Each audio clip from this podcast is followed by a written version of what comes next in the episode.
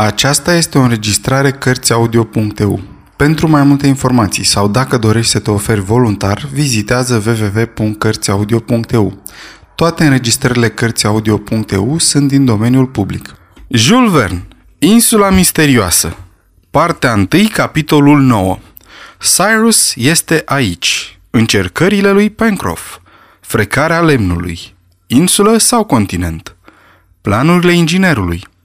În care punct din Oceanul Pacific suntem? În mijlocul pădurii. Pinul Pinon. Vânarea rozătoarei. Un fum de bun augur. În câteva cuvinte, Gedon Spilett, Harbert și Nab fură puși la curent cu situația. Acest accident, ce putea avea consecințe foarte grave, cel puțin Pencroff credea asta, produse efecte diferite asupra tovarășilor marinarului. Neb, bucuros că își găsise stăpânul, nici nu-l ascultă pe Pencroff. Nici Harbert nu păru să împărtășească îngrijorarea marinarului. Cât despre reporter, acesta îi răspunse direct. Nu-mi pasă, Pencroff. Dar vă repet, nu mai avem foc. Ei și? Nu avem niciun mijloc de a-l reaprinde. Și? Dar, domnule Spilett, nu-i Cyrus aici? zise reporterul. Nu trăiește inginerul nostru? Va găsi el un mijloc să facă focul. Din ce? Din nimic. Ce să mai răspundă Pencroff? Nici n-ar fi răspuns, căci în fond împărtășea încrederea tovarășilor săi în Cyrus Smith. Inginerul era pentru ei un microcosmos, un complex compus al științei și inteligenței umane. Mai bine te găseai cu Cyrus pe o insulă pustie decât fără el în cele mai moderne orașe ale Uniunii. Cu el nu-ți putea lipsi nimic. Cu el nu puteai dispera. Dacă li s-ar fi spus acestor temerari că o erupție vulcanică avea să distrugă ținutul, că uscatul pe care se găseau avea să se scufunde în abisurile Pacificului, ei ar fi răspuns imperturbabil. Cyrus este aici, uită-l! Până atunci însă, inginerul se cufundase iar într-un somn greu din cauza transportării sale și nu se putea face încă apel la calitățile ei recunoscute. Cina avea să fie astfel destul de sărăcăcioasă. Toată carnea cocoșilor de munte se consumase și nu aveau cum să prăjească un alt vânat. De altfel, curucușii de rezervă dispăruseră. Mai întâi, Cyrus Smith fu transportat pe culoarul central. Acolo avea să-i se facă un culcuș din alge și ierburi de mare, rămase aproape uscate. Somnul profund în care căzuse avea să-i readucă rapid forțele, chiar mai bine ca o hrană foarte consistentă. Venise noaptea și odată cu aceasta temperatura scăzut serios după schimbarea vântului. Cum apa distrusese pereții despărțitori puși de Pencroff în anumite puncte de pe culoare, curenții de aer se reporniră, astfel că șemineul devenise aproape de nelocuit. Inginerul s-ar fi găsit astfel în condiții destul de proaste, dacă prietenii săi, scoțându-și vestele sau hainele, nu l-ar fi acoperit cu grijă. Cina, în seara respectivă, se compuse doar din inevitabilele scoici fosforescente, pe care Harbert și Neb le găsiseră din abundență pe plajă. La aceste moluște, băiatul adăugă o anumită cantitate de alge comestibile, pe care le strânsese de pe stâncile înalte pe care apa le uda doar în perioada fluxului. Algele făceau parte din familia fusaceilor, fiind specii de sargase, care uscate furnizau o materie gelatinoasă destul de bogată în elemente nutritive. Reporterul și tovarășii săi, după ce au înghițit o cantitate considerabilă de scoici fosforescente, le-au considerat gustoase și pe acele sargase.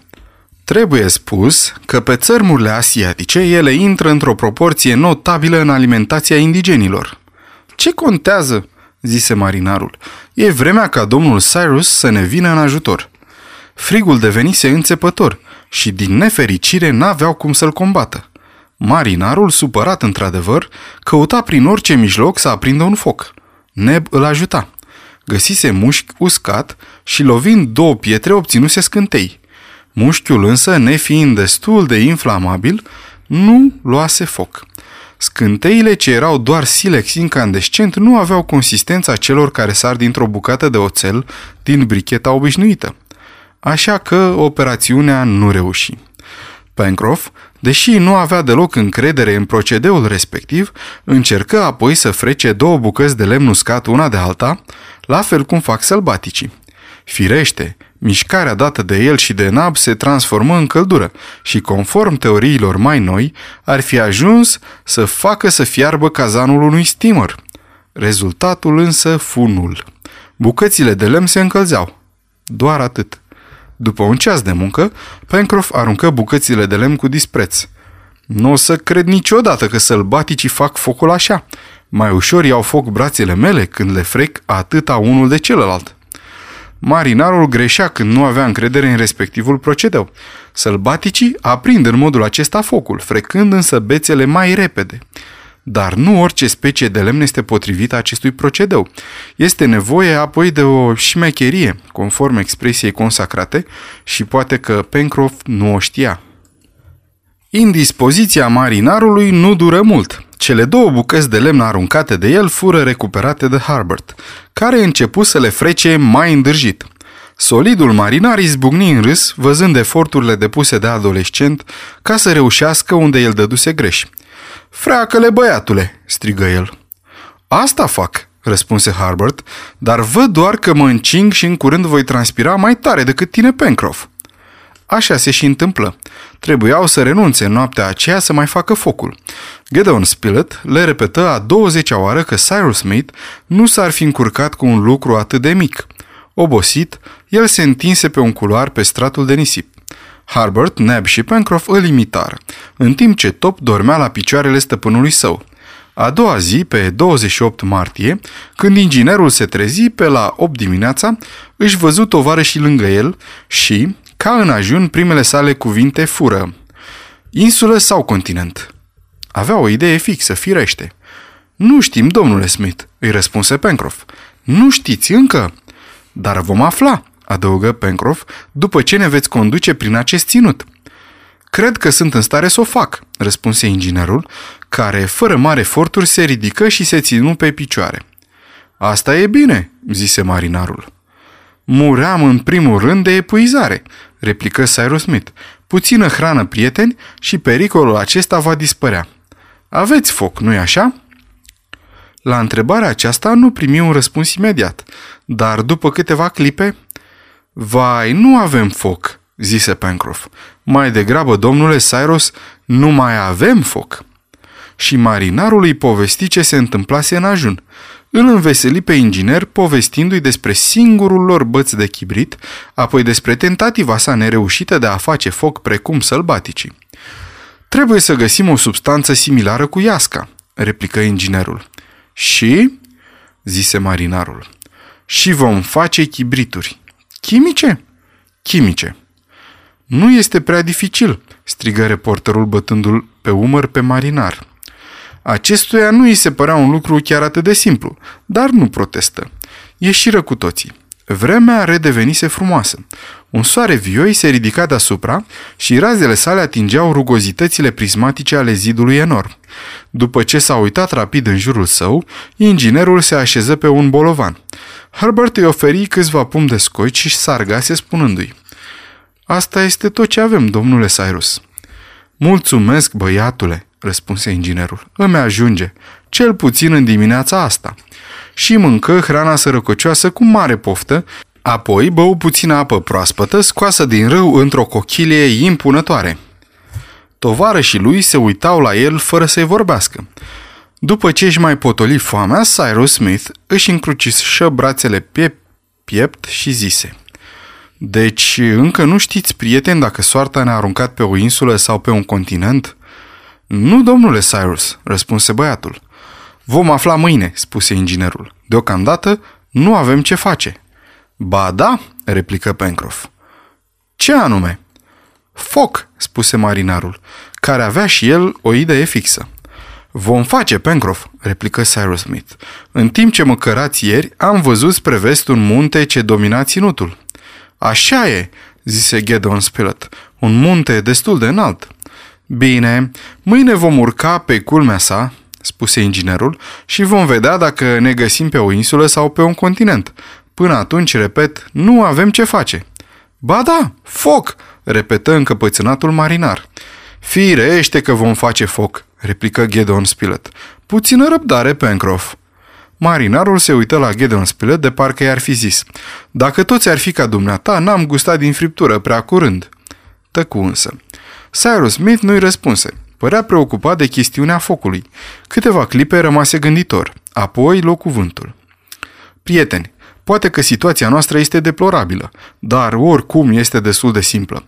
Fie suntem pe un continent și atunci chiar prin eforturi istovitoare vom reuși să ajungem într-o localitate, fie ne găsim pe o insulă.